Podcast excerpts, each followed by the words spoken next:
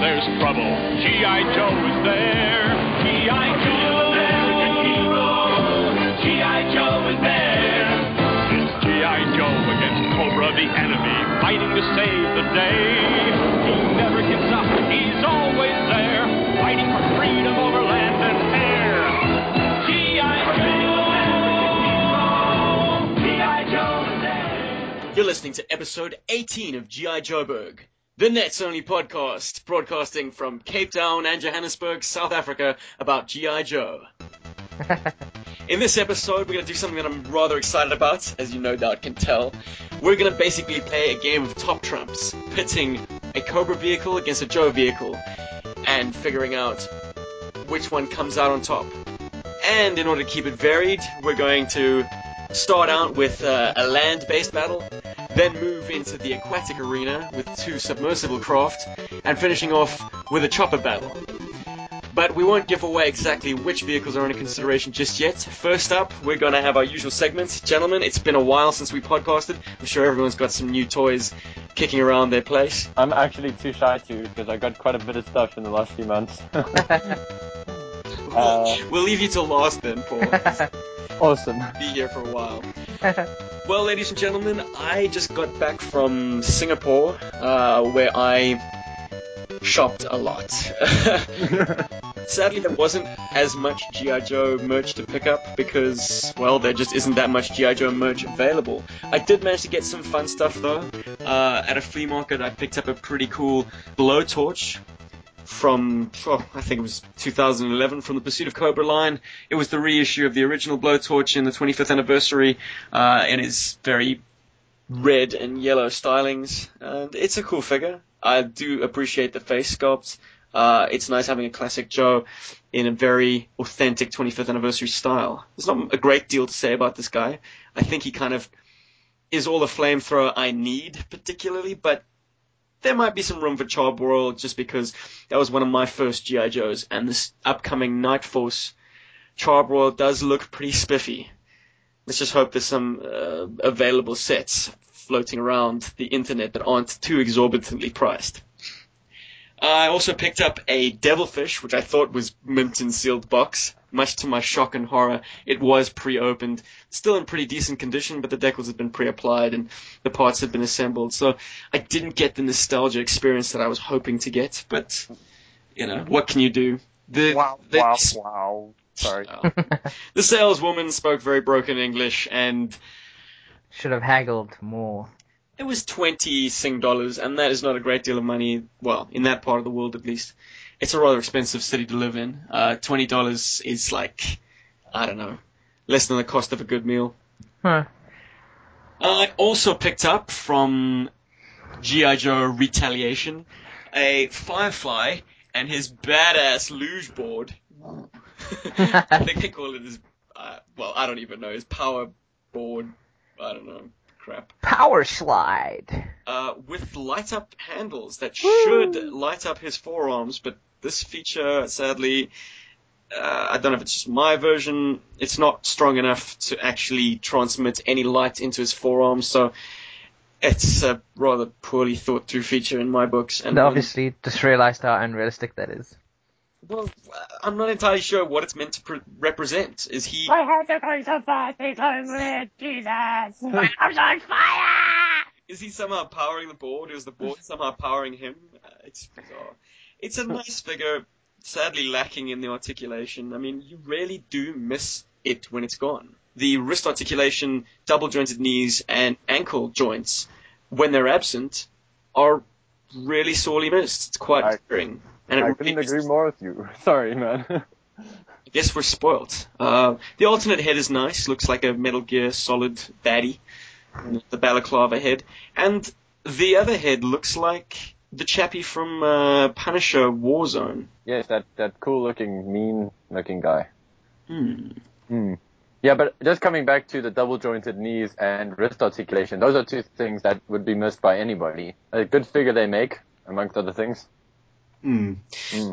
But I have one uh, redeeming quality from this Firefly figure. He has very nicely sculpted holsters and nicely sculpted weapons that look like new sculpts. I mean, I've never seen these handguns before. There's a revolver on his left thigh and quite a nice pistol on his right. And the holsters are removable, which I quite like. It, it, it further adds to the variety that you can have with this figure. You can have him with one holster, you can have him with both, you can have him with neither, if uh, it's a sort of a tight fit to try and get into a cockpit or a vehicle or something.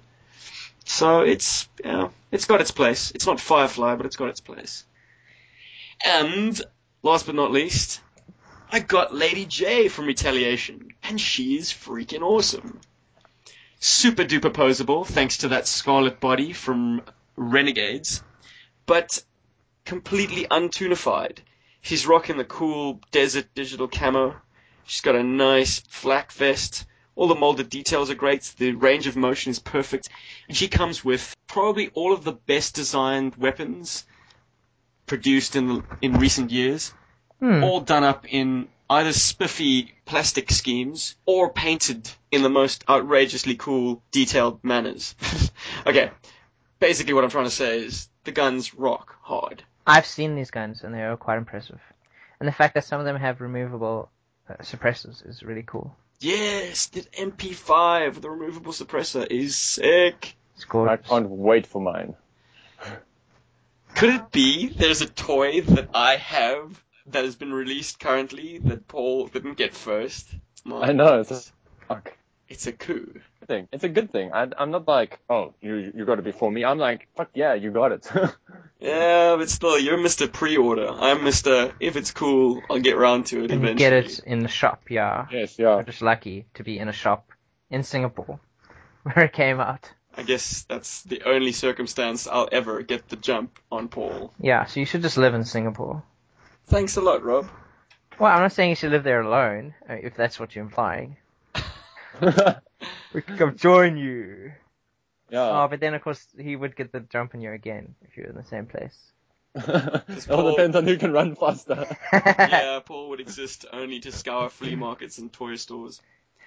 Oh, I feel I need to um, conclude a story that I started in the previous episode mm-hmm. about the G.I. Joe Defiant. I went over there on Christmas Eve with my hard earned dough and was about to walk out of the store with the damn thing wow. when I noticed something amiss. And I asked the guy if I could take a look at the contents. Well, good thing I did, because this actually was not a mint and sealed box Defiant at all. Well, once you asked him to take a look at it, I think you're you're breaking the seal on that one. Yeah. Well, it was, you know, partly a surprise just to hear how he was okay with that. Yeah, definitely. Uh, don't make it sealed anymore. Ruin the value.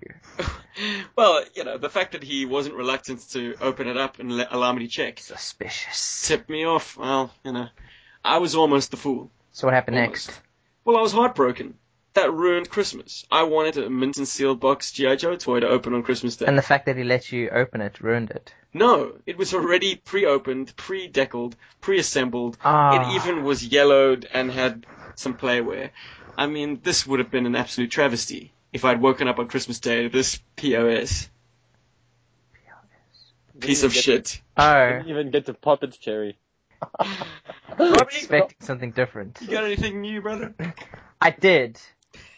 I got a bunch of cool stuff, but the only Joe that I got that Steven bothered to buy me from. ah, kidding. No, what I got, what I've always wanted. I mean, not always wanted, but like what I've wanted for quite a long time was to have a spirit. I remember once Steven and I we placed like a huge order for a bunch of like original Joes, and one of those figures was a spirit. There were five Joes, Rob. There was a lot of toys at the time. So that was like a Stalker, big Duke, order. Falcon, Spirit, And Chuckles. and Chuckles. Good memory. I want Everyone Chuckles. knows which ones I would want, obviously. Spirit and Chuckles. Hey, go Rob. And Falcon. You wanted Falcon was your. I did, hey. your I wanted the guy with the most paint apps. I knew at the time. One day we'd have that argument and I would have won at the first. oh, the order got lost. This is the only. Oh, this was one of two botched uh, internet transactions. This was with a company called Amok Time. Yeah, I, I, imagine they no longer exist. But back in the day, they had a massive catalog of GI Joe stuff, vintage GI Joe stuff. So I finally have a Spirit, a 25th anniversary Spirit. Um, Barely. Yeah. Hang on, it's not the 25th anniversary one. Isn't it? The Pursuit of Cobra one. Oh, well, same difference. You know what I mean. The 25th anniversary sculpt. What's a modern sculpt? Yeah. Modern sculpt. Modern sure. sculpt, It's not to be confused with the baby blue shirt. uh, well, this is the green one with like speckled eggs like all over him. He's just eating it. Wasn't it an exclusive at some point? It's a Toys R Us exclusive. It still is an exclusive. Boom. I like him even more now. He's a great figure. He is very cool. You look at pictures of him and you think his green is quite lurid. You know, like he's like a prostitute. But he's not. He's actually quite cool. I He's very cool. I mean, the only sort of weird thing about him is these like little like bright snakes he get, has. Kind of looks like something he had put on if he was going to do wrestling. He'd be like waving this around and he'd like do some cool like drop move on someone. You get on that top rope and he'd like jump, like shout some sort of like cool Kimosabi. Like, "Wah!" Be like an eagle or something. Oh, I'm coming. Slam them on the floor and, he, and then he'd pray or something. Like the guy in Assassin's Creed 3 when he like chops up animals. He's like, mm, quiet, quiet. I have no idea. But in his talking Indian language, obviously. Or Native American language, sorry. Kuntakite, uh, what? Kuntakite. Yeah. Hi, uh, How are you? But yeah, so I'm actually really excited. I'm so happy that Steven brought me back uh, one Joe when he brought himself like a hundred or something. But of course, we're only mentioning the Joes. I mean, along with Joes, I mean, if I may mention non-Joe stuff, Stephen brought back a ton of uh, Marvel sort of strange and three inch Gee, the ton is a small word. well, and it's a lot. It's a lot. And probably my favorite of those, but if I can just mention it, is Doctor Stephen Strange. He's just an amazing figure with beautiful sculpting and tons of articulation, and he's got the coolest like rock hands. It's like, ah. Rock on. Yeah, exactly. It's such good articulation, lovely face sculpt, painting, detailing, and yeah, I'm so happy with that. So I have a spirit, I have a strange, and yeah, I'm quite happy right now. Sweet. Rock oh dear. on. Deep breath, Paul. What have you got? It's actually all non-Joe. So No, then, then What? come, Come on. on. Stricken from the record. Come on. This is G.I. Joeberg, buddy. Unless we're Okay. talking about G.I. Joe or Joeberg. Okay, I got I got a very very very cool one to six sideshow Joe collection, and to add to it, Steve managed to find a Dusty in in good old Singapore, and not only did he find a Dusty, he found the cheapest Dusty ever because that's possibly the cheapest sideshow figure I've got in my collection. hey, don't you still owe me 200 bucks? I probably do, yes. But Uh, but it's a, it's a veritable score, I must say. He's a great figure in the line. He actually does stand out. I know he's not a fan favorite for a lot of guys, but he comes with a FAMAS, which is a pretty awesome bullpup um, styled assault rifle. And wow, very cool. Great face sculpt. If I had to complain about anything, it would be he's got too much um, face paint or dirt on his face. But I'm trying to look online to see how people have fixed that. Other than that, awesome. Really, really awesome. If you guys get a chance to pick one up, I recommend it. It's a great toy. It's also one of the older sideshow figures, so it's got that old sideshow feel to it. By that I mean he comes with lots of gear. The newer sideshow stuff doesn't seem to come with as much gear. And then one of the coolest things to come my way has been a Soundwave from the Transformers game. I'm Soundwave is my favorite uh, my favorite Transformer. He's like the Decepticon, and I finally have my own, and he's great. It's from the new uh, Fall of Cybertron line. You So got it right. I remember you struggling to remember the name of the video game. yes, yeah, no, Spend 40 hours playing it. Can't remember what it's called. But yeah, big ups to Steve on that one for finding him overseas because I don't think we're gonna find get him on our shelves here. Hmm. And and I mean those are two of a lot of the swag I've got in the last like two months, and I'm not gonna go into that because it's not Joe related really. But yeah, I'm happy. Good boy. Lots of new toys.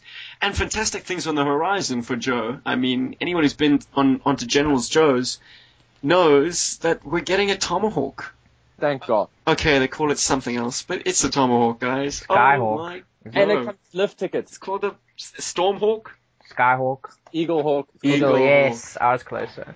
Thanks for the save, Paulie. No problem, dude.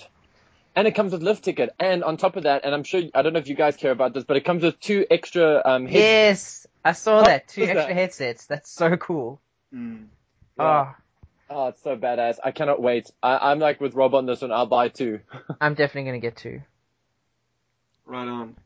Right on, right on. Steven, I- are you gonna have have another one? Are you gonna I grab will, a new? I will definitely sculpt get one? one. Oh, only, I don't only think, one. I don't think you can ever have enough tomahawks, to be perfectly True. honest. Unless every Joe has a seat. You don't have enough Ooh. tomahawks. Yeah. it's You're that gonna good. have to keep buying then. Anyone listening to this podcast who does not yet own Tomahawk, You're not a true Joe fan. that's not what I was going to say. Oh, You're about to get it. By that, I mean literally and figuratively. if you're going to get a, Eagle Hawk. Eagle, Eagle Hawk, Hawk. you're gonna get it. you're going to understand why the fan base rave about this chopper so much. Mm. I mean, from its exposure in the tune and the comic books to the fact that it is a fantastic toy. And the new one seems to take a lot of classic elements and bump a few of them up a notch. I do like the designing and the sculpting on the cockpit. The winch now is on the side, which makes a lot more sense to me because, you know, how did anyone rappel down the, the cable on the old school Tomahawk? Yeah, how did you climb in afterwards as well? How did you coming winch back up. anything into the belly of the craft? Belly of the beast. Belly of the beast. And uh, yeah, as I say, the sculpting is great. They've sunken the floor a bit, which will allow 25th or modern era style figures to sit in the craft and not kind of have their heads bump the, the ceiling. Hunched over, yeah, and they've removed the those back peg things on the on the chairs as well. Yeah. Yes, yeah. Though I don't know how the figures are going to stay put without a back peg or a similar system to keep the, the figures glued to their seats. Double sided tape. No man, sticky dots. Blue tack, thumbtacks. well, you just mold the, the figures to the chairs, so you get two two of each figure. That's why you own two, so that you have a squad that's permanently stuck inside there. no, I have a tomahawk full of snake eyes. Send in the ultimate team. I really like some of the new Ultimate stuff that's coming out as well. Like Budo and stuff. I'm very excited for Budo. I'm he sorry. looks like a cool figure. I mean, I, okay, his his outfit looks like it'll uh, it'll restrict movement, but it's beautiful though. Oh, exactly. It's really awesome. And I, I like that Firefly, and I must admit, I really like that Duke. I'm going to take its head off and make it somebody else. and I really like the Flint. Like, yeah, I think they're great. And I really like that Cobra Commander. I hope it comes with that funky backpack thing, because that looks like a lot of fun. Cool. It's a precursor to an Annihilator. I mean, and it looks like it's got like a little, uh, two little things that pop out the side that shoot missiles. Not like actual, you know, missiles will shoot, just, you know, representative thereof, uh, which looks pretty cool to me. Hmm. And, and in the back it's got some glowing portion that looks like it runs off energon. So, you know, very interesting. Maybe it lights up. God knows, but at least it, as long as it doesn't shoot a missile, I'm happy. I don't think I have any space left in my drawer for crap like that. Yeah, no, I don't blame you. Yeah, I mean, I- Firefly's bloody luge is bad enough. No, no, I just throw that stuff away. I'm like, there's only so many uh, grappling, grappling hook things that you can stand, so I've thrown most of them away. You've Uh, actually thrown G.I. Joe toys into the trash. it's not really toys. Yeah, it's not really toys. I mean, you can't even hurt anything with them. No, to be fair, I, I, I must admit, I can't find them. I haven't put them away anywhere nice, so they're somewhere. or they've gone, because I, I was like, whatever, toss them. I, like, just threw them in a box and put them somewhere, so, uh, I think, and maybe that box has been thrown away. I don't know. Mm-hmm. I don't really care. It's a play feature I can care about. You know, I've got one or two of them, and that's enough. Alright, getting into our topic for this evening, we decided to basically play a game of top trumps, pitting a G.I. Joe vehicle against a Cobra vehicle of a similar class and function. And to get the ball rolling, we're going to take a trip back to the early 80s, the two armored combatants from either team, the Mobat in the Joe corner, and the Hiss in the Cobra corner. Okay, let's quickly go back in time. He'll fight for freedom wherever there's trouble. G.I. Joe is there. G.I. Joe, American hero. G.I. Joe is there. Enemy blockade! Send in the G.I. Joe motorized battle tank! You can make it go left, right, forwards, and backwards. The G.I. Joe Battle Tank. Smash the blockade! What a tank! Each sold separately. The G.I. Joe motorized battle tank comes with G.I. Joe batteries not included from Hasbro. Firstly, I'd like to s- I'd like to cure a little debate uh, amongst us. What does Mobat stand for? Mohawk Bat. okay, that's Paul's uh, contribution. I am personally in favor with Larry Hama's Yeah. interpretation of the acronym, which is the multi-ordnance battle tank, which basically means it does what most modern battle tanks do, and that's fire different kinds of ammunition. Spear, saber, uh, high explosive anti-tank. But that's he's just describing a tank. He's just added a bunch of words in front of tank that mean the same thing. Oh, it fits, It's like saying, oh, it's a mobile attack tank. it fits the acronym. Say it ain't so, Rob. Say it ain't so. And it makes a lot more sense to me than What? Hasbro's interpretation. Motorized. Motorized battle tank. Yeah.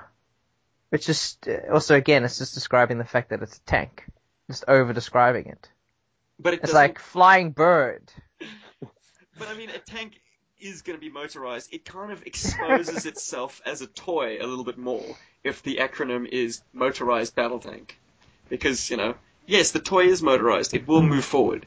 But in the fictional world, all of these vehicles, whether they actually have motorized components or not, can move. So it's kind of like a no-brainer. Yeah, it's a motorized battle tank. As opposed to the Hiss, which is not a motorized battle tank. Or else it'll be a Mohis.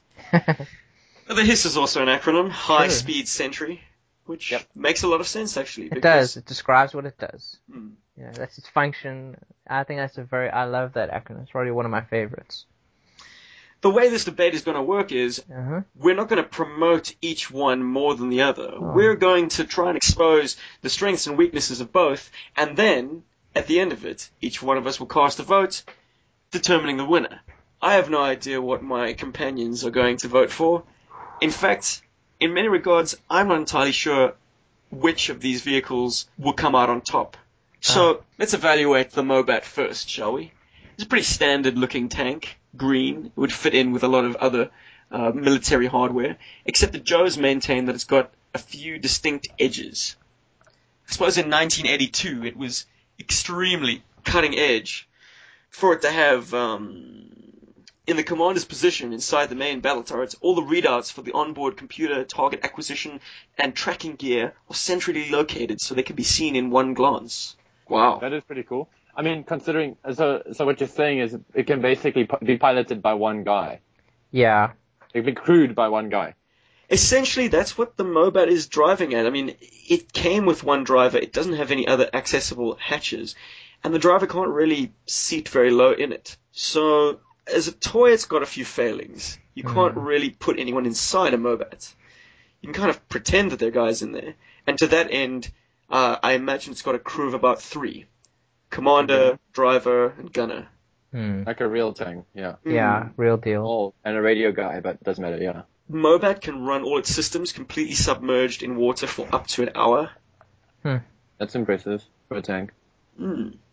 Mm. Because tanks are like water unfriendly. Yeah, unless they sort of, you know, what they extend the air intake or something, The snorkel. like a snorkel. I think most tanks are are able to submerge themselves for a time. I mean, the fact that it's sealed against uh, fire and chemical or biological weapons uh, should make it waterproof as well. Yeah, it comes with an automatic fire extinguisher too, according to the blueprints. That's pretty cool.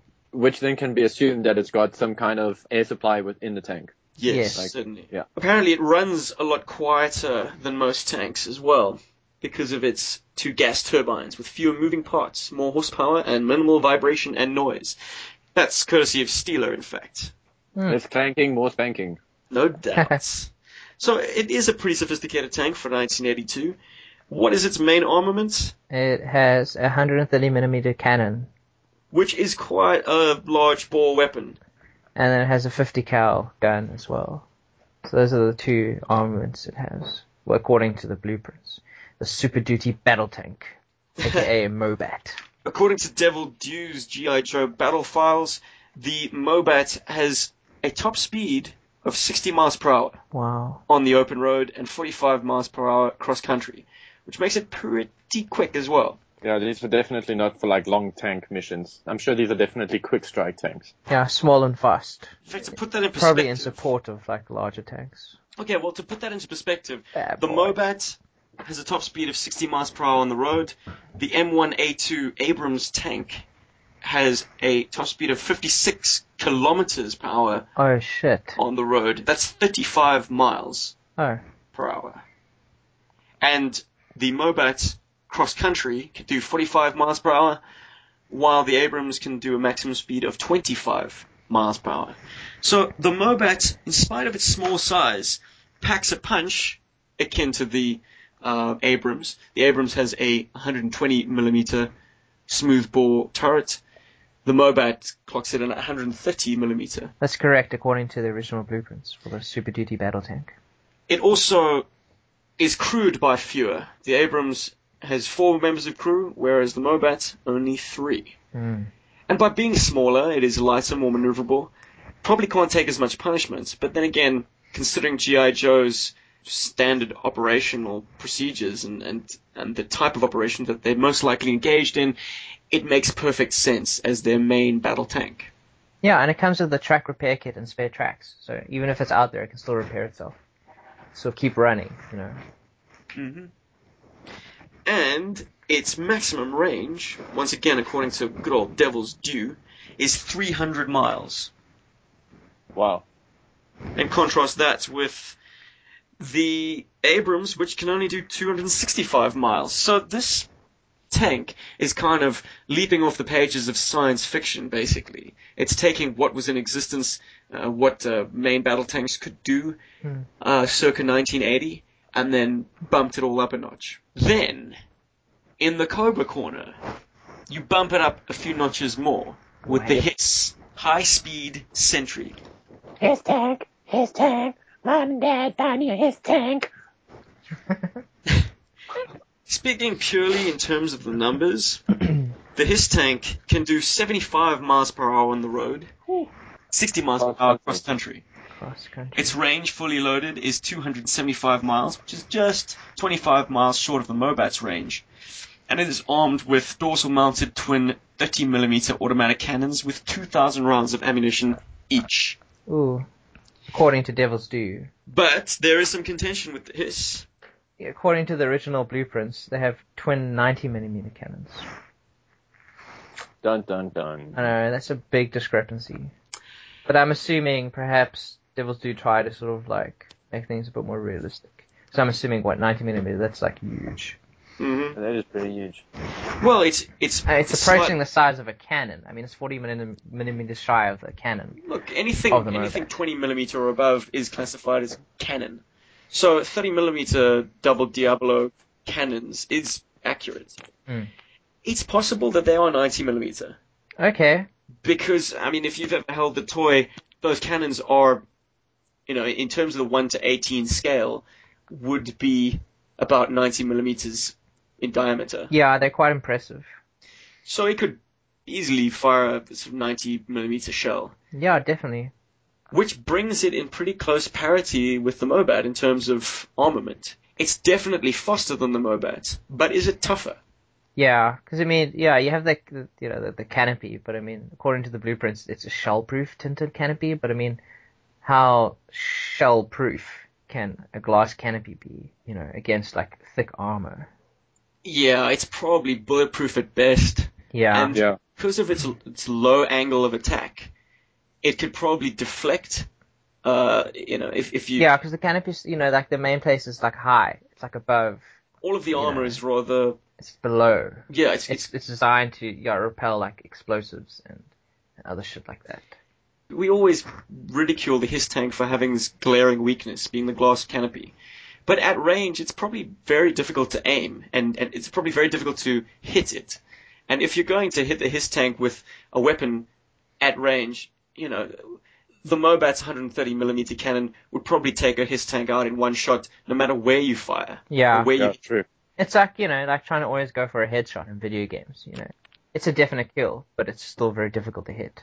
To the Hiss's disadvantage, though, it's got a fairly high profile. It's not like the Mobat, which has got a low profile. Tanks aim to be lower to the ground. The Hiss tank has the disadvantage of being taller than it should be. Like, like floats above its its tread. Yeah, it's But- silly, actually, in some ways. Sure, it's a far out design, but it does have some redeeming factors. I mean, the point that is the highest on it is the armament. Yeah. So it's Yeah. able to peer over obstacles and position itself in such a way that the only thing that, that is visible Is, is, the, the, gun turret. Yeah.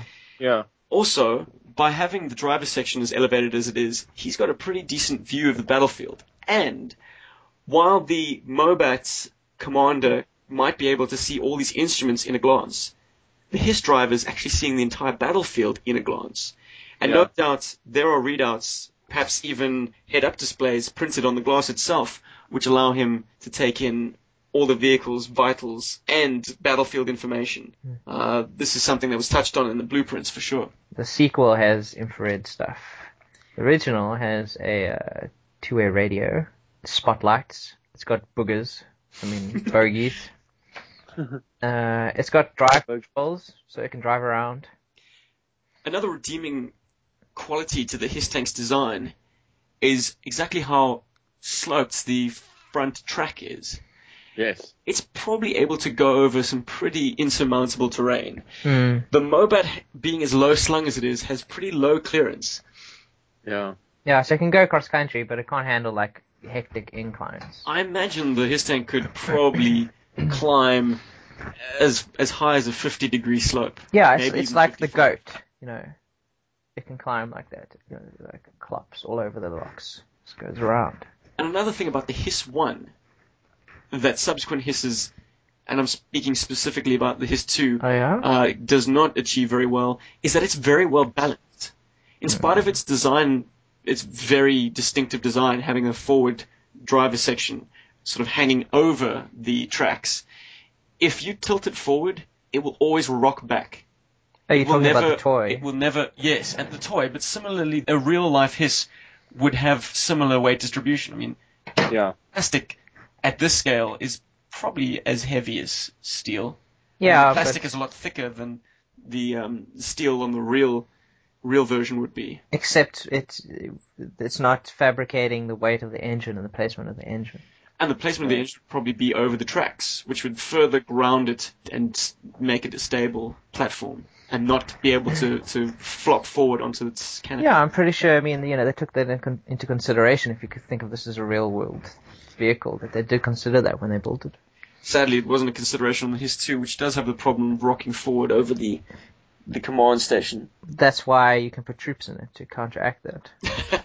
That's they were like, oh shit, it's falling over. Okay, uh, shit. Okay, let's just carve up the back and make it possible for them to put toys in there. Which is a toy consideration and not a real world one. Well, gentlemen, I think it's time to vote.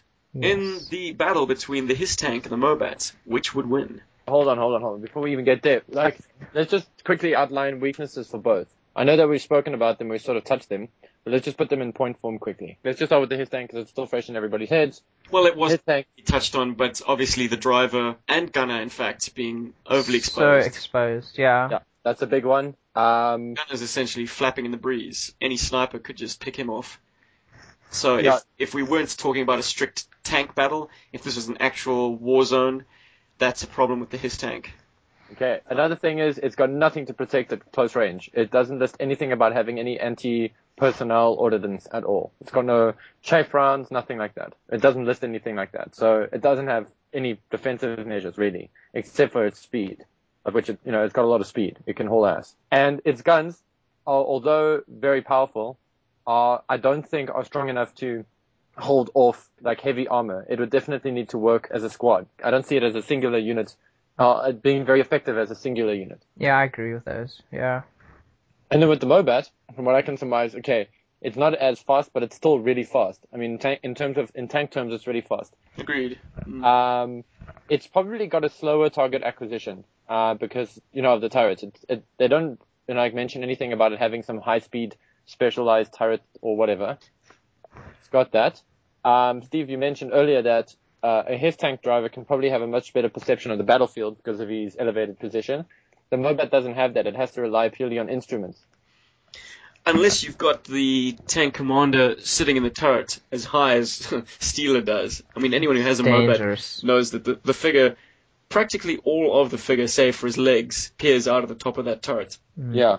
That's a, that's a toy consideration, though. I think. Yeah, But makes him but- just but- as precarious as the poor Hiss tank gunner. let's just assume if the Mobat, for example, is a one-man unit, okay? The only disadvantage I can see to it, if it is a one-man controlled craft, okay, which doesn't make, well, it makes sense for like a GI Joe vehicle, but that's a lot of stress to put on a pilot. It's also something that's difficult to manage. If, if for example, he, um, an instrument gets taken out and he's completely blind, there's, n- he would have to feed the information to himself. So we can consider that there's some kind of way to drive the tank while standing. You know, that's the only consideration. That would, that would be the one con to the Mobat. Yeah, and then it's a silly thing, but it, and it's not really a con actually.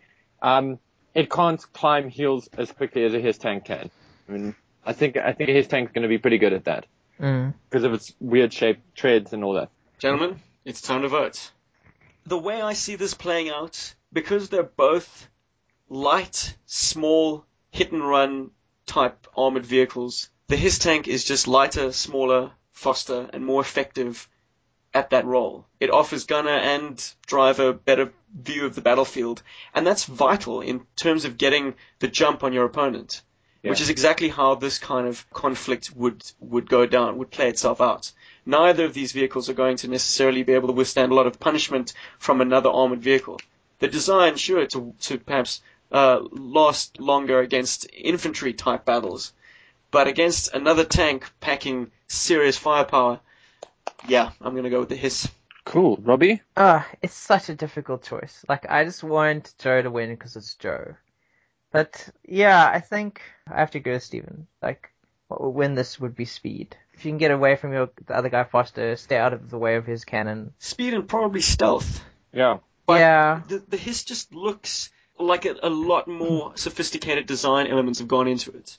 Whereas the Mobat, it's a heavy, clunky, loud, big tank. yeah, yeah, yeah. I agree with that. Yeah, I, I, I give it to the hiss as well.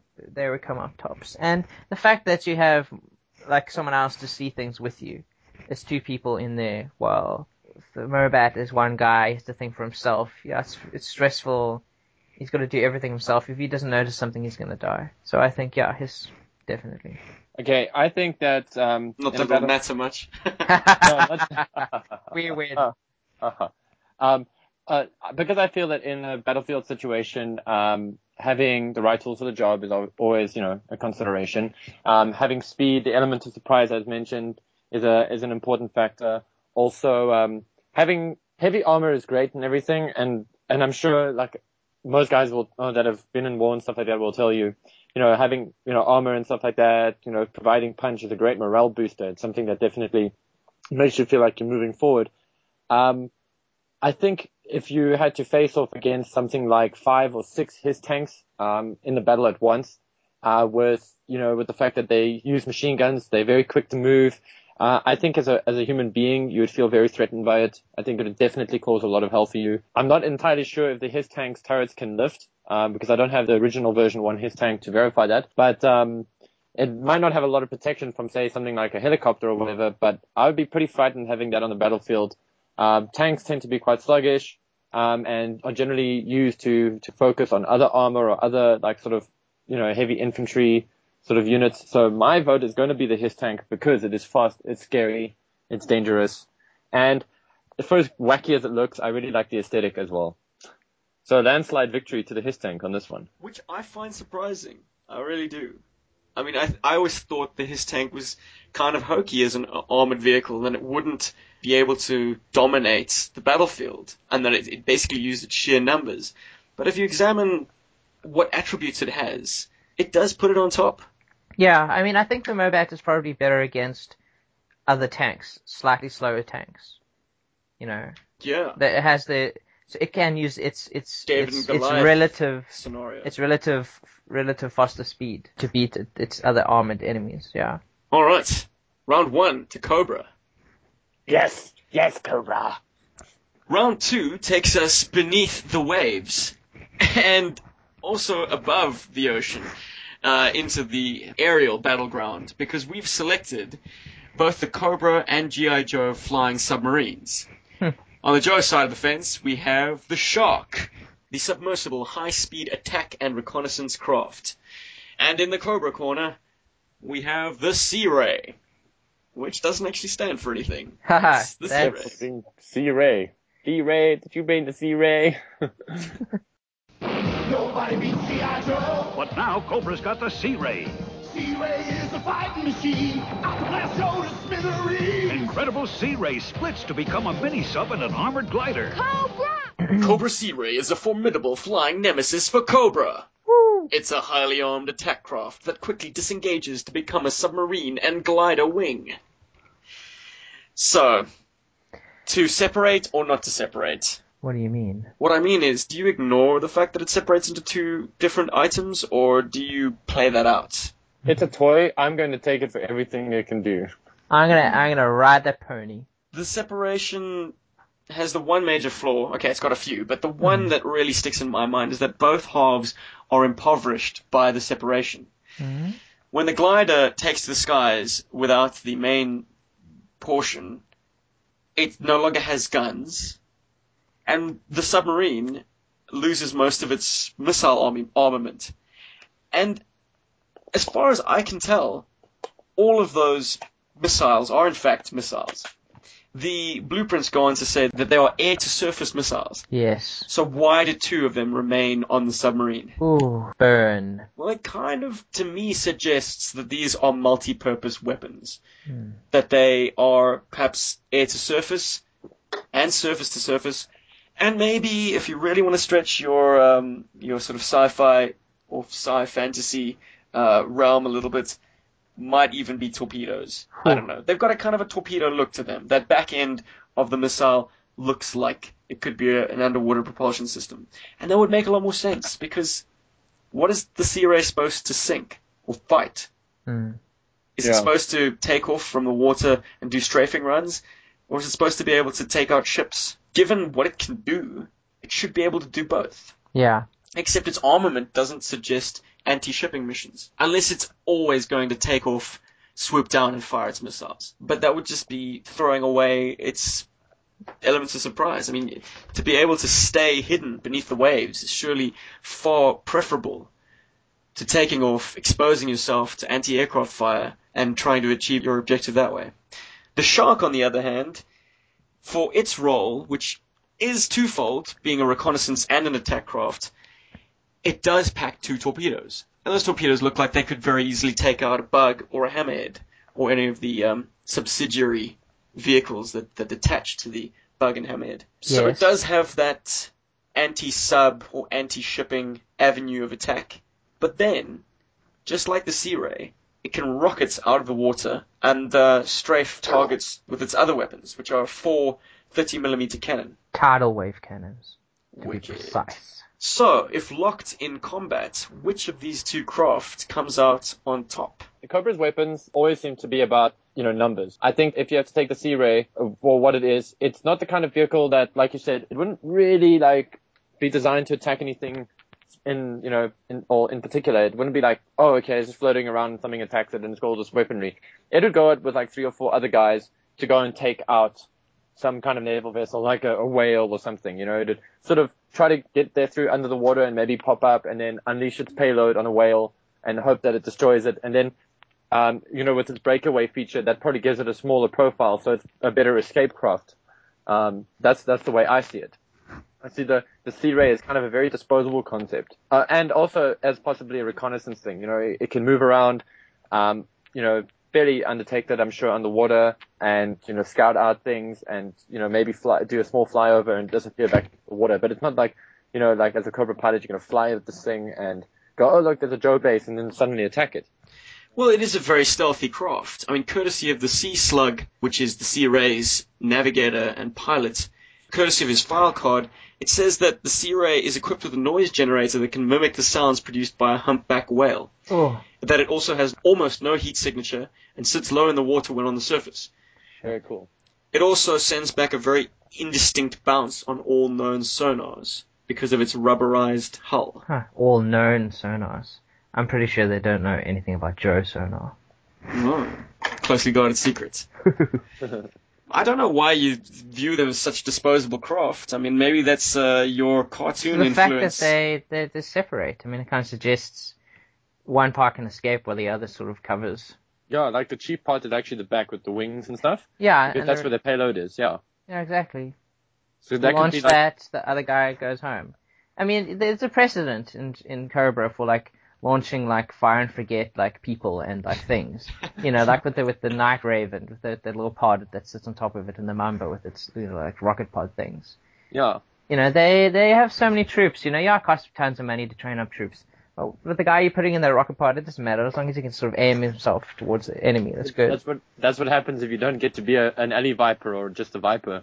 yeah, You end up being a a pod pilot. yeah. I mean, Cobra is use even for the the useless. Like, ah, he shows no aptitude towards uh, being Anything. Ah, let's pop him in one of those. We'll give your family extra insurance. it's like it's an accountant with no physical skill, so he's not he doesn't pass the Crimson Guard exam. But um, yeah, I just see it as a very disposable thing because, like, yeah, like what Rob said, like Cobra has a lot of that. I mean, it's not like the Mamba comes back and picks up, you know, one of those drones. It just sort of like carries on. One of the few like Cobra vehicles that does want the pilot to come back as a Fang. Puts one guy in there, he uh, shoots a whole bunch of stuff, and then he flies it back. You know? Okay, a Fang, I agree, is disposable. A Cobra Sea Sled, no doubt, is disposable. Shit, that thing target practice. But the Sea Ray is equipped with two 26,000 pound turbojet engines. Yeah, you probably find that what the like I said, Which which means that it has a thousand pounds of thrust more than the F-15 Eagle. never mind the fact that you know water pressure isn't accounted for or anything. You know. And the blueprints also specify that it, the Sea Ray is capable of speeds approaching Mach, Mach 2. two. Okay. That's if you can take the blueprints on face value, which you can't really. But the bottom line is this is a far more sophisticated vehicle, being a submersible that flies than a cheap uh, yeah, but all that stuff is attached to the cabin. It's not attached to the wings, is it? Well, the cabin is the submersible part. The wings possess the thrust. Really? Look, to be perfectly honest, guys, I choose to ignore the breaker part feature. Okay. I love the fact that it's a flying submarine. I can suspend my disbelief to that point. But if it breaks apart, that's just stupid. because it doesn't serve itself a- any we good just by doing so. gave you a plausible reason for why it would break apart. It's an escape feature. Yes. I mean, why, think about- why don't you just why don't you just fly the whole damn thing back to base if that's an option? Because look how small it is. Once it's fired off those things, it's defenseless. It needs to have a distraction. It's like you know doing like a magic trick. You know, you distract the people with thing, a thing over Sleight of here. hand. So you- Exactly. so the pilot drops the submersible section off. Yeah. Hopefully in the water. Yeah. How, Yeah. how does it then scramble back onto the glider portion? No, it, it doesn't. No, there are two people. but when the when the two halves are together, the person who was in the glider portion is crushed. Uh, He's just in the back. He's hanging on. That's a feature I, I prefer to ignore on that vehicle. Thank you. Ah, Can we- brilliant. Now we have consensus. No, no, no, no, no. Not the split apart. minutes. The Alright. fact that there's a human being that connects himself, that straps himself to the bottom of that thing, that is completely implausible I to guess me. so. I mean, if they hit Mark II underwater, okay, he's got six missiles and a dead body to throw at his enemy. You know what I mean? It's terrible. Is but indeed. it's like, here, have this Cobra Viper, whatever's left of him. Oh, so it's like it's a manned vehicle with an unmanned vehicle attached to it. Yeah, that's the way I see it. It's like it's like you're flying. You go you're like you you're going up against. Uh, you know, I, I can't think of a, a really good heat-seeking GI Joe vehicle right now. But you fly up, you pop out of the water, you shoot off all your six missiles into the enemy. They get a beat on you. You jettison that back portion, which has got all of the heat, all of the like missile fire is drawn to that, and you plop back in the water and you like get away. We've, we've discussed the Sea Ray quite a bit. We Turning did. our attention to the submersible high-speed attack and reconnaissance craft, the GI Joe Shark. It has a maximum speed of 25 knots under the water and 850 miles per hour in the air. That is past the speed of sound. It's a good 100 miles per hour faster than the speed of sound. Not as fast as a Sea Ray though. Not as Yeah. fast as a Sea Ray, sure. But But I it's able to do knots. Mach 1. Ah. Under, underwater, there's, that's just not going to happen. I'm sorry. No, no, no. That's why it says 25 knots submerged. Ah. So these are very, very high performance craft. I mean, if you can take these values as gospel, they're able to do insane speeds and still land and submerge and then re-emerge and do it all again. The Shark most certainly has fewer items of ordnance, Hmm. but by having two torpedoes, it is able to engage targets beneath the waves. Whereas the Sea Ray, as far as we can tell, its modus operandi is to maneuver its position underwater, take off, and then engage targets. Yeah, Yeah. it's just a way of sneaking up on its enemies. It's an assault and a recon unit. Yeah. I'd say the Sea Ray, no doubt, is able to deal more death, but De- in a hmm. real world scenario, which of these vehicles comes out on top? Who? One of the glaring like failures to the Sea Ray, I'm sure you guys agree, is the missiles are on top of the wings, Yeah. Mm. uh, which is odd. Uh, I, I think it's cool on a toy, but it's odd. It's not. It's, it doesn't work in real life. yeah, makes no sense aerodynamically. It doesn't have very good flying characteristics, I think, is what, what you're trying to say there, Paulie. Yeah. Also, yeah. To add to that, it's got those two missiles on on the rear of its canopy. Now, if you had to fire that, it's implausible, but it could happen. You fire it and you yaw to the right. I mean, that missile, Mm. the correction doesn't happen and you blow yourself up. That's also Burn. failure with that unit. So it would have to actually be focused. It would have to be very still and to launch that payload as well. Well, thankfully, Mm. the Sea Ray doesn't have a vertical stabilizer, so I don't think it's going to be able to yaw. In fact, the Sea Ray doesn't have a single control surface on it, I Ah. don't think. So it doesn't control its flight using control surfaces. It uses mental It- focus. If I was to guess, Magic. I'd say it uses Magic. directional thrust. Oh, you're saying it what like like anti gravity? I would, Vernier. s- I would say these uh, these twin nozzles on the bottom, these twin 26,000 pound thrust engines, are capable of being angled down or from side to side. Yeah, Like I a mean, VTOL. Yeah. Yes. Now that you mention- it does look like something from Wipeout, which is cool. I love the Sea Ray. I like how it looks. Yeah, I it's love a it beautiful too. look. It is Uh, so much fun. In fact, both of these craft are so much fun. I used to like turn my nose up at the concept of flying submarines, Hey. but if you look at their history in the GI Joe line, the fact that they were, they were introduced in the form of the Shark in 1984, and the Mhm. only reason it was made into a flying submarine is because when it was play tested with kids, or at least this is how the famous story goes, uh, when it was play tested with kids, they refused to treat it like a submarine. Instead, they swooped it around like an aircraft. So it became a flying submersible. Because that's what it looks like. It looks like a spacecraft. It like does. A, you know. Certainly, it's got some kind of Battlestar Galactica, Colonial Viper look to yeah, it. that's what happens. Yes. If you see it for the first time and you haven't been told what it is, I think would it's a think jet. it's a spaceship. Yeah, or a jet. Yeah. It's very spaceship. Yeah. I, I love the aesthetics on both. I think I, I'm definitely, and mark my words, this year I'm going to get both this year. Mm. Terrific. Yeah. Good, good choices. Uh, great fun in the pool. And also, I didn't really notice this about the Shark until now, but it's got those two little pop-up Vulcan cannons. Well, it looks like little Vulcan cannons. yeah, they pop out of the uh, the engines. That's so cool. They're nifty. I would say they, they fail to look like convincing guns, So short. but, you know, they're double 30 millimeter cannon, Yeah. uh, according to the blueprints. So this thing has a lot of bite when it gets airborne. Mm. And in fact, when it just submerges, those things can pop out and, and easily lay waste to the hulls of, of vessels. Uh, or at least do some decent strafing runs to allow other units to get through as well. Yeah, Sure. pepper shoreline defenses. Okay, but getting Okay. back on track. Firstly, let's make it a dual category. Which is more effective at its task, and which would be able to defeat the other in one-on-one combat? I'd say it would be rather difficult for either vessel to track its quarry. Mm.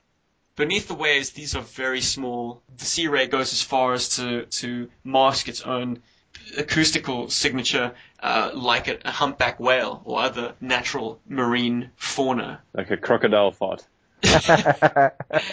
or whatever. I mean, they're very sneaky craft, and that's how they operate. But let's say good old Sea Ray was making an attacking run on some G.I. Joe installation, and Deep Six was in and around the same body of water, and he was the only Joe capable of responding in a pinch. So he takes off in hot pursuit. The Sea Ray launches a bevy of its air-to-surface missiles at the G.I. Joe installation, uh, no doubt would have some success, but then checks on his six, deep six, creeping up on his six. And hard. Firstly, I think being, in my mind, a VTOL craft, the Sea Ray would be able to turn on a dime and start engaging the Shark. The Shark, I don't think, has that hover capability, so it would go for the high-speed hmm. pass and try and tear into him with the guns. I like that. Yeah. Sounds about right. Yeah, I think for you, for these guys to engage each other at all, one or the other has to have revealed themselves. They're not there to attack each other specifically. It has to be the one is on a mission, the other one is there in escort to something else, and then that's how an engagement would occur. It's not a natural thing. It's not like I'm going to go out and hunt you. But in the air, it's purely a gunfight Yeah, very much so. two very small, very fast craft Yeah. with rather poor uh, maneuvering characteristics. So these these are not very well positioned as dogfighters because of their limited maneuverability, Hmm. high speed to low weight ratio. I mean, they, they're built to bullet in one direction very quickly. Yeah. I think the Sea Ray would outrun the Shark Yeah, two times as fast according to the blueprints. almost twice as fast. Well, this is Mark One, that's Mark Two. But in order to avoid being picked up by a G.I. Joe jet scramble, I think the Sea Ray would then try and escape beneath the waves. Yep. The Shark has the ability to pursue it. Yeah, And better in that- under the water. In I that think. scenario, the Shark has two torpedoes, two shots at, at taking out the Sea Ray. Hmm. I don't know, in, in, in the scenario that I've painted, I think the Shark would would ace the Sea Ray. Yeah, I, I think uh, the pilot of the Sea Ray would definitely feel um, claustrophobic with the shark on, uh, all over it. You know, and Mm. it wouldn't be able to get as far in the air. It would definitely, like you said, probably pull into the water to get away. And that is actually the place where the shark actually thrives. It it it's got the two torpedoes, like you mentioned. And yeah, I, I agree with you there, Steve. I think there's, the shark is definitely the better for the head-on conflict there. Hmm. Do you suppose the cannons have any functionality under the water? Uh, for the shark, I don't think so. I actually don't think either. Um, with the way that they move the, and the way that you can't shoot while it's like swallowing water. Yeah. Yeah, you know, this is, I mean, this is not a craft that's standing still and like shooting like a round, one round, one round, one round. It's shooting X amount of rounds per second, which means it's flooding itself very quickly, or it's going to flood itself. It's going to flood. Yeah, they'd have to be kind of like automatically reloaded, like spear guns, for it to actually work at all. Yeah, it'd have to be some kind of gas, uh, operated like projectile. Yeah. Fully. Um, and yeah, and, and that's not a high rounds per second thing. That's more of a deterrent weapon. And I don't know, I think the Shark's guns are better suited and, and also very much the Sea Ray's guns are better suited to be in the air. Like when it pops out and does damage that way, I think it's better suited for that. I, I think, um, from a design point of view, it would just make more sense to make it that the guns can support troops on the land, not underwater. So, in this combat, you would say the Sea Ray would be able to take out the Shark? I mean, you've you've told me that you'd rather be at the helm of a Sea Ray, Paul. No, but I, yeah. in combat with one another. no, I would be happier being in the Shark in that situation. Aha, very good. Yes. No, I think the Shark is the, the better choice for the head-on uh, conflict. Definitely. Cool. That's one vote for Joe. What do you say, Robbie? It's a difficult choice because, I mean, they aren't really designed in a way to take each other on. Okay, well, phrased differently, if you were considering purely on um, on how effectively they fulfill their assigned functions, which is the better vehicle? Which one would you prefer to be at the helm of? I think, yeah, I think also the, the Shark. I think it does what it needs to do very well. It has the guns for deterrence. It's able to fire to be effective in the air and under the water. Without necessarily needing to pop out of the water. Yeah, it doesn't have to. You know, it could stay completely armament- under the water. It can do reconnaissance if necessary. If it can be called upon to fire on something and get out of there quickly. Well, yeah, the Sea Ray it's completely dedicated to being above the water. I mean, the water side of it for the Sea Ray just seems like a, a an option just for movement. It's like it stays in the water and pops out to do its job. yeah, I think. Yeah. it's completely defenseless in the water. Yeah, I think the Shark is the better of the two. While it's purely academic at this point, I'm going to go with the Sea Ray. Hmm.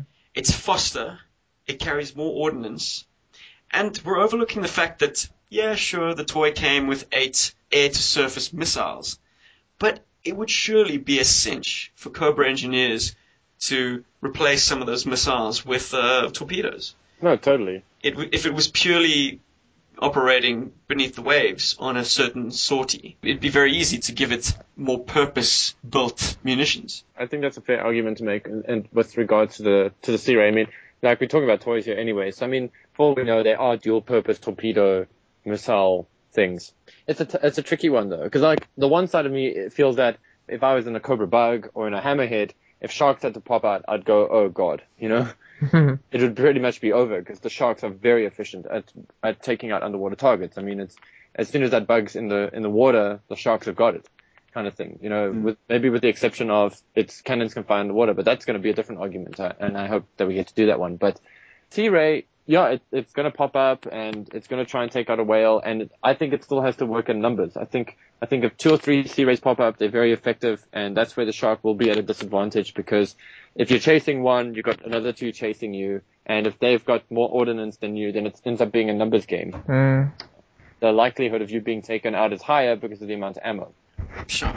Yeah, and being able to use wingman tactics. Yeah. I don't like the fact that the pilot of the Shark is lying prone. That doesn't make it a very effective aircraft. It very firmly grounds it as a submersible. Whereas with the Sea Ray, he's sitting in a more conventional position. He's got two joysticks, uh, which further um, adds credence to the fact that it's probably a vertical VTOL craft. Mm. It's more ergonomic, I'd say. You know, you mentioned that now. I actually totally forgot that you lie down in the shark. Because I was going to say the shark gives you a very good um, canopy. You know, it's got a great range, but if and you're yeah, lying it's, down, yeah, it's that's all not- wasted. Yeah, it's all wasted. And in which case, yeah, unfortunately, one point to the Sea Ray there, definitely. And if I, yeah, uh, when we vote, it's going to be tough. I thought we already had. okay, well, I- So are you about to be a swing vote? oh, yeah, I am going to you've be a changed his vote. mind with your wily, wily ways. Steve. Canopy tactics. No, actually, to be fair, uh, my vote is going to go Sea Ray. Sing! Well, that is two rounds to Cobra then. Wow. Gee whiz. G.I. Joe is just sucking. G.I. Maybe Joe it's better just come back the- swinging in the next It's one. the choices we made, the ones that we decided to pit them against. I think Cobra, yeah, well, they to were be always fair, going to win. Co- the Cobra vehicles came second uh, in terms of chronology. I mean, the Hiss came out the year after. So essentially, they are the responses to these earlier vehicles. They're Yeah. like, how do we make these better? What is the better way of having these be fun? And Make them split apart. oh wow! And then of course the segues nicely into the next fight. Our final duel is between two aerial vehicles. And since we've done jets on a previous podcast, tonight we are going to speak about G.I. Joe and Cobra helicopters. Thank you, Paul. In the Cobra corner, we have the venerable Mamba attack Ooh. helicopter.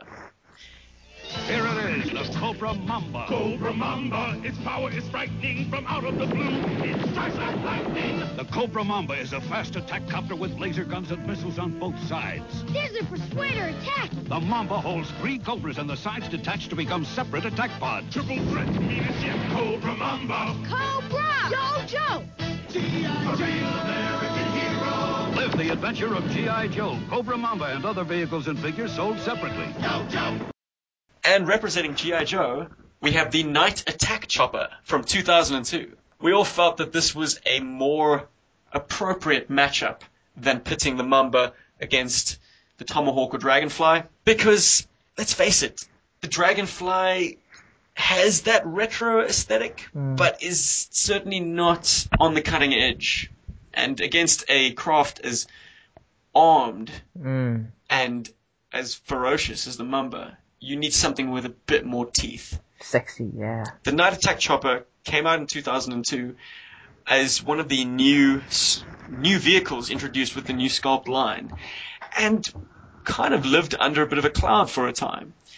Devil's Due touched it a bit in their uh, GI Joe reinstated comics, and the, toy, I suppose, enjoyed some limited exposure through that. but for for most part, it was an unsung gem. It, in fact, apparently was even on clearance uh, in many stores in the United States. Now, of course, it's become a more high demand item. I Wow. certainly think that it's a that it's a, a really pretty chopper. Uh, it's got a lot going for it. It's certainly got a unique look, very unconventional. Uh, Very hindish in a way. Yes, they did a desert camo version, and people did make uh, hind conversions out of their Night Attack chopper. It's just got one of the most unfortunate names. I can't think of anything more clinical and more unappealing than calling a GI Joe helicopter a Night Attack chopper. It has no knack to it. It's just rather unimaginative. Yeah. Whereas other choppers have cool code names. Mamba, Night Attack Chopper. It's just Eagle Hawk. it's just a description. It's like the acronym without the acronym. Yeah. yeah. High Speed Sentry, Motorized Battle Tank. Yeah, Night Attack Chopper is rather vapid. yeah. I- Submersible High Speed Attack and Reconnaissance Craft.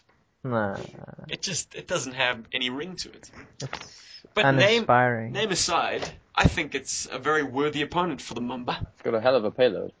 Absolutely. Oof, it's guns, missiles guns, guns, and then Rockets. 10 rapid fire missiles.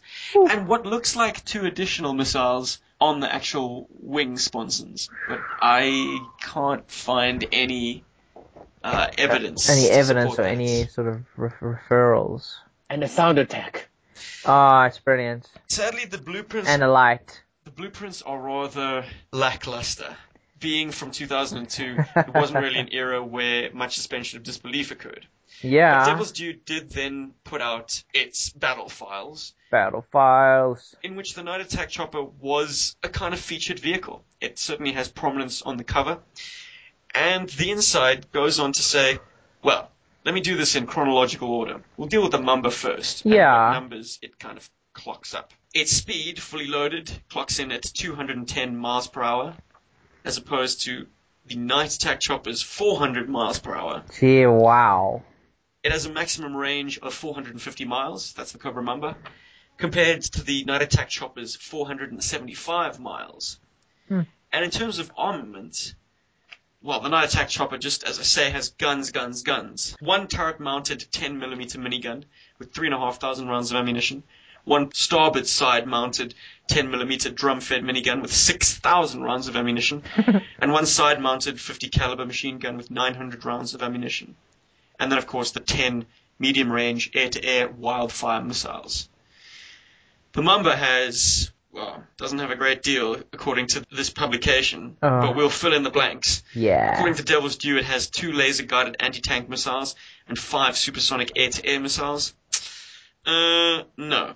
It has four supersonic air to air missiles and four or eight, depending on how many you have lying around, laser guided anti tank missiles. Yeah. It also has four 9mm rapid rate of fire machine guns with a thousand rounds each. Yep, Serpentor. Yeah, Machine guns. Pentor rapid fire. Named after him because he was fast. That's what Baroness said. Being nine millimeter guns, they're mainly anti personnel. Definitely. I mean, guns. and they're, they're one millimeter smaller than the ones on the NAC. And that doesn't even go on to mention the fact that it has two bombs and one enormous missile underslung. So the Mamba and the NAC are both armed to the teeth. They're ready for this. I'm going to say this much about the NAC, though. It's, it's wildfire missiles, by being strictly air to air, make me think that this is some kind of interceptor craft. It's meant to go out and hunt jets or Cobra attack craft, like uh, like Rattlers, like Mambas. So it's actually I- designed for that purpose to actually take out other aircraft. Well, according to according to the paraphernalia, according to the what is according it's got. this, this guide. Uh, But I would say that's a waste. Once again, to not be able to use those missiles in a in an air to surface capacity, yeah, re- just load it with other things, like we did with Sea Ray. I'd be very hesitant to say that the night attack chopper is not in some air support ground attack role. Mm. It most certainly has that facet. But the fact that it's packing 10 anti-aircraft missiles and it's now going up against the Cobra Mamba, that does say quite a bit. The Mamba has four anti-aircraft missiles and machine guns. And it's a very stealthy aircraft. Mm. Its entire design is, is, is around being low profile, low noise, until of course it fires off its uh, twin attack pods. Fire and forget. Fire and forget people. which once again have no maneuvering characteristics whatsoever. You're definitely firing them off as kind of projectiles. and when you run out of ammo, just, you know, ditch them. it makes escaping easier, just dropping all that dead weight. Mm. And I'm sure it would make Soon to be dead weight. it would also have the effect of making the Mamba even more maneuverable than it currently is. yes. With its meshed rotor design. Yeah, I can tell you right now. I mean, my vote is, is all for the Mamba. I mean, I'm so glad I own one of those. I think Me too. you know, I'm glad you're glad I own one of those. Thanks. No, I'm glad I own one of oh, those. Oh, excellent. See, we all own one of these. And the interesting thing about the NAC is it's conspicuous for the fact that we don't own it. All of the other vehicles we've discussed tonight are in some capacity owned or part of a collection. Well, the NAC is not. Yeah, I think right us in there, front of the listeners. you know, that means. So yeah, Mamba. I'm with the Mamba. Mamba all the way. I think it's just, Mamba. just, just rules. The Mamba is my favourite because it's like a black snake, but it's purple, like like a head, Like a helmet. like a helmet, like a nice big helmet, and like a helmet with spikes on. It beats the night attack chopper. Yeah, Mamba for me. Simply because you like it more. I definitely like it more, and I think, I just think the fact that it has twin rotors means that it's more maneuverable. it can move around faster. It's just designed to move faster, like a snake in the sky. I'd like, Like to think there was a legitimate reason for the meshed rotor design. Definitely I mean, lower should- profile, less less sound. The fact that you don't have like this tiny little rotor whining in your ear.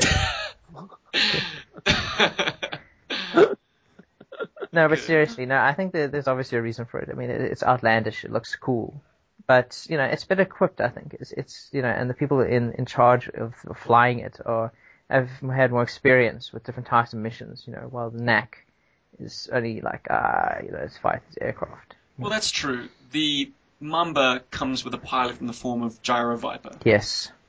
The Night Attack Chopper, even. Mm. Oh, dear. Your- Name is an abortion. Nah. Um, comes with no included pilot. Mm. So, there might be something in that.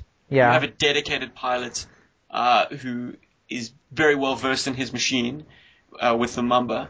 However, with the Night Attack Chopper, it's kind of like anybody can have a go. Yeah, you can just get Wild Bill down the air. I suppose it would be Wild Bill's new ride. Yeah, his area of expertise. Pity they didn't include the Wild Bill with him. They should with have, it. not like the Dragonfly. Who wants a wild bull with wide shoulders anyway? Well, at least, hey, look, at least the Night Attack Chopper doesn't struggle to accommodate 25th or modern era Star Joes, whereas I'm sure all three of us can agree Mm. the Mamba, it's a mission. I can attest. It is a mission. It's a mission to even put vintage G.I. Joes in that damn thing. What? I've never struggled with vintage JoJo's. Well, you never play with your damn Mamba. I do. I play with my Mamba every time I'm at home, I, I take that snake out and I just beat it around the room. Because it's got that mechanism. You just sort of pump it. Smooth and purple. Yeah, exactly. You know, and the, the, the, the rotors turn and turn. Oscar. That's uncomfortable. it's like twisting a cap. for cool. You totally beat me to it. it hurts, but because it's so old, you need to oil it up then. sometimes some bits come off. We'll reattach them, glue or press stick, if you like. A little bit of the old uh, sticky stuff.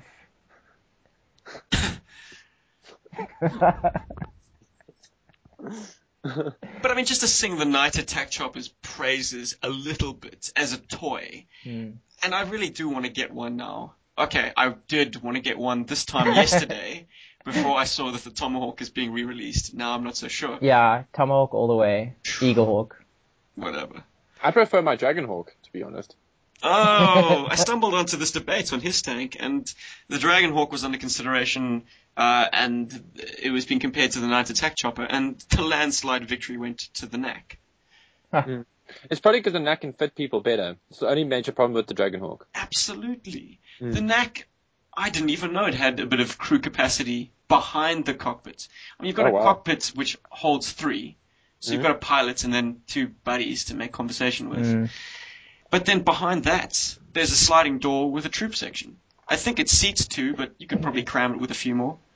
Have guys really kind of packed to the rafters in there. It's a plausible, small troop insertion vehicle. Hmm. And it's got features that I actually enjoy.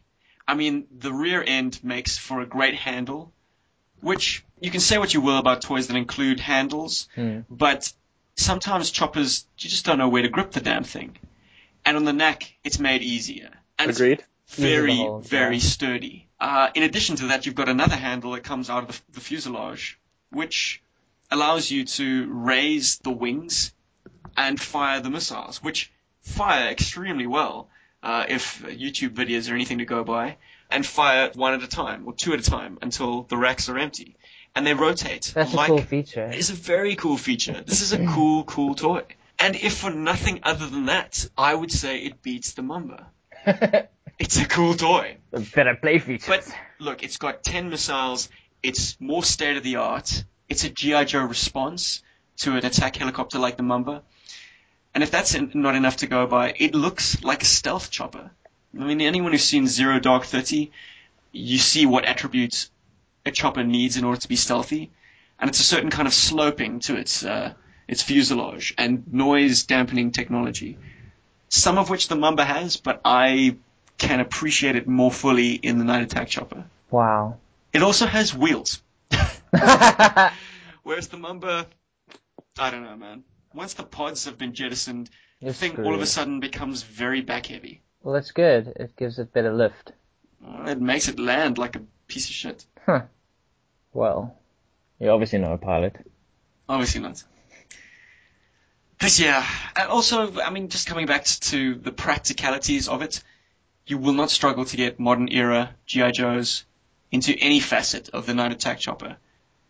Whereas the Mamba, forget it. Yeah, I agree. Forget about it. So I think that makes it a sweeping victory for Cobra. Why? Well, the scores as they stand in the Mobat versus Hiss, we all went with Hiss. Yes, Shark versus Sea Ray, Rob went for Shark. I did, and then Steven somehow convinced Paul that the Sea Ray was better. So Cobra wins again. Damn it. And in our helicopter battle, both you fellas are backing the Mamba. No, no, I like the Wait Mamba. I'm not back. I I didn't vote for Wait a minute. Oh my goodness. You didn't goodness. give Paul a chance to talk. it. Are you swinging on us? Well, he's not swinging. I'm actually not gonna, I'm not swinging, but uh, it's it's very difficult because I really love the Mamba aesthetically. I think it's a very cool looking helicopter. Okay, both of these vehicles seem to have troop deployment capability. The one is a little more harsh than the other. But the thing, and, and for me, I imagine that the Mamba does jettison those and that they have a bit of like a, a chute or something that Yeah. gets them down softly. And the way I like to see it as, you know, if you take something like a shadow tracker or something, and that's how they deploy shadow trackers or range vipers into these unknown places with a whole bunch of life support gear or whatever that comes with the jettisoned pod. So that's one side. The NAC has, you know, that troop compartment, which, by the way, has nearly swayed me over to the NAC.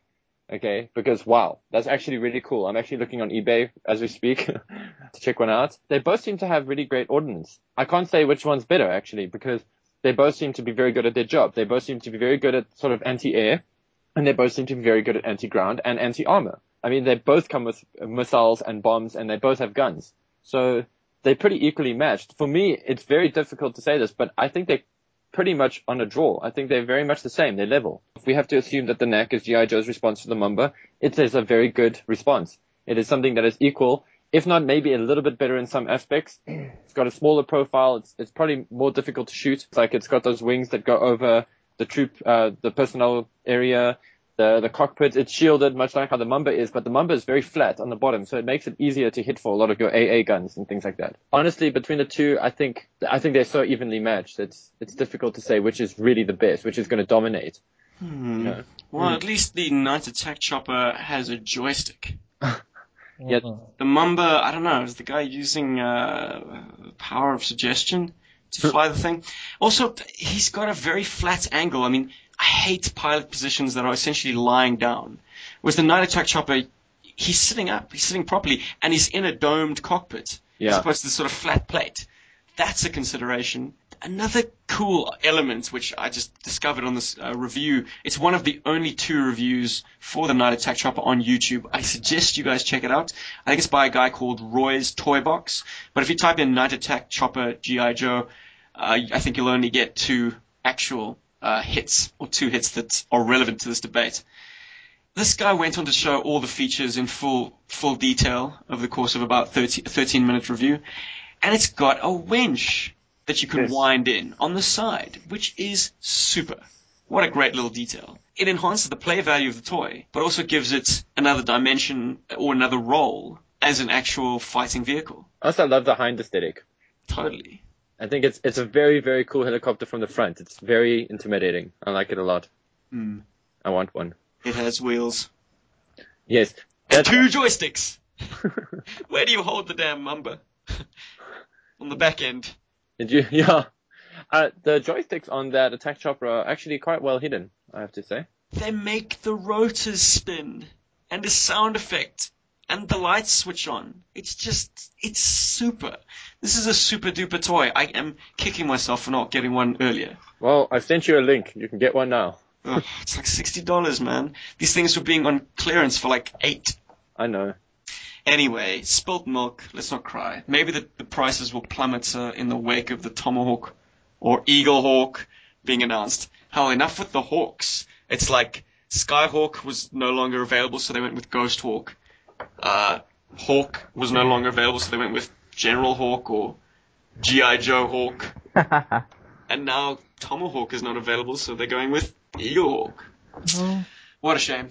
But anyway, we all know it's a Tomahawk. True. Which uh, brings me to a thought I had today after seeing the Eagle Hawk. Hawk's full codename or call sign is General Tomahawk Abernathy. So does that mean that the Tomahawk helicopter was actually named after him? Uh, it was a bit of an afterthought, I think. Is it? I think uh, the character Hawk only started becoming named Tomahawk after 1986. Yeah, I think that was probably in the New Sculpt era. Because it gives it a bit of mythos. I mean, it's, it's basically saying that one of the best workhorses in the G.I. Joe, you know, fleet is named after one of the toughest Joes, you know, and I think that's pretty cool. Yeah, it'd be nice. Didn't quite work out that way, but yeah, it's a nice thought, Paulie. But yeah, I don't think it's supported by the, By the actual- mythos. the chronology of these things. So what have we decided with the uh, Mamba versus the? Yeah, NAC? I want to know what side of the fence you're falling on now, Paul. Oh, dude. Ah, I hate this, and you are so good at this, and it drives me crazy. I love the Mamba so much. I love it. I love it. It's like I got a, a pretty much mint Minton box one. I got to open that bad boy. But, and I don't even own a NAC, and I'm looking on eBay for a NAC, and I have to say, I think the NAC takes it, but by like one. And that's the canopy thing, you know, the fact that, you know, oh, it's two points actually. The one is that the pilots get to sit upright in the canopy, which is actually a bit of a pet peeve of mine as well. And the winch. I really like the idea of having a winch. It's like the Mamba doesn't have a winch. How does the winch win the battle between the Mamba and the NAC? What do they like winch something up from the ground and throw it in the, in the way of the Mamba? No, Winch it's has nothing to do with them fighting each other. Yeah, but the winch is cool because it like, you know, you can like, you know, it can pick up snake mm-hmm. eyes and you can, you know, oh, throw it at the Mamba. Yeah, It's ex- completely irrelevant to a fight between the two. And the fact that the NAC has space to have troops in it is useless. It's wasted space. You're carrying all these extra people. It's making your bloody helicopters heavier. yeah, but it's the something fact that the behind- Mamba can just drop those extra parts makes it faster. It has, No. it has sort of like a, a sleeker profile. Well, if the numbers are anything to go by, you know, I think maybe Devil's Due were kissing a bit too much ass by making the night attack chopper almost twice as fast as the Mamba. Yeah, they were they were like, ah, it's Joe. It's, it must be better. But no, I think But it got they're one probably a lot. Yeah, it's got one rotor as well, and it's three blades on that rotor, not even four. and it's got a weird configuration for those blades as well. Yeah, it's it's got some some interesting quirks. I so think in does the Mamba. maneuverability, the the Mamba would would would win this fight. Would the pods? Would you suspend your disbelief What as suggest that the, the pods can actually move independently? Yeah, I think I've seen it done in a uh, GI Joe online role playing game, sort of text based uh, role playing game. I think you should be able to do that. These two craft actually did dogfight one another, and while the night attack chopper was able to shoot down the Mamba, the Mamba was able to release its pods, which then doubled back and shot the shit out of the night attack chopper. So I think so. I, I think it's it's plausible to think that they have yeah limited time of use. You know they're, they're not very big, probably don't have a lot of fuel. But once you fire those off, because of their their the rocket propelledness, they would be able to maneuver perhaps fast enough to be able to attack whatever enemy you have and actually give you the edge. Hmm. The problem is they're just loaded to bear with uh, anti-surface weapons. But still, you got machine you're, you're harassing an enemy vehicle. That that gives the main craft a chance to actually take out your enemy. Yeah, the Mamba if you're able to bring in those pods, would certainly give the night attack chopper a very hard time. Yeah, and there's no wasted space. You're- there's you're- you're generating there's no there's no space there for a winch. There's no winch. We're not wasting space for winches. There's no extra space for extra troops who's going to sit in there and wonder, oh shit, are we going to die in in the next couple of minutes? No, in a fight between the NAC and the Mamba, the Mamba wins every time. The stealth quality of the NAC, I mean, of the Mamba does definitely give it an upper hand. Mm. It's By equipped- virtue of its name, the night attack chopper is a covert vehicle. Yeah. I, I'm still going to stand by my two points in favor of the NAC. I love the, the Mamba, like I said. I'm not going to unlove the Mamba. I'm not like, oh my god, like the NAC is the best thing in the world ever. But I do think in this debate, I think the NAC does actually take it as, as the slightly better chopper. Doesn't mean it's going to win every time, no, because they're very evenly matched. Um, and, and, they should win every time. and I and I actually think, uh, yeah, I- think the fact that it can carry troops the way it does is great. It has to be pretty, pretty well armored to be able to carry troops, so it can take a bit of punishment. It's got a lot of ordnance. They're great. They're both great, but the NAC does take it by like one point or two points for me at least. And it's not just the winch. if I have to compare them as toys, the one thing the NAC has over the Mamba is the winch. definitely being able to hold it. And yeah, The- And yeah, the I'd fact say as a toy that the NAC does sound more practical. it's easier to with. play with. But then again, I don't have the NAC in I front of me, see. so I don't know how big it is. I really love the sheer size of the Mamba. I love how big it is. It's a Mm. big purple helicopter, and it's awesome. But yeah, the NAC is going to take it by two points. So yeah, my vote's in favor of, of the NAC here.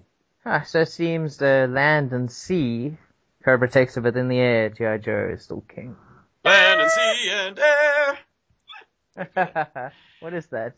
Also, Yeah, y- you know, it just occurred to me if Spirit was jumping off one of those things that wrestlers jump off, I can't, I don't know what it's called. Wouldn't he go Geronimo? Yes! Oh my god. I would have said that earlier. That brings us to the end of episode number 18. I Ooh. hope you've enjoyed our debate, matching up famous G.I. Joe and Cobra vehicles in one on one battles. If you feel like you'd like to add to the debate, please check out our Facebook page or our Podbean page, or you can check out my blog, a real South African hero.blogspot.com. Yeah. Thanks for listening and uh, see you next time. Stay classy. See you around. Yeah. Yo, Joe! Stay classy.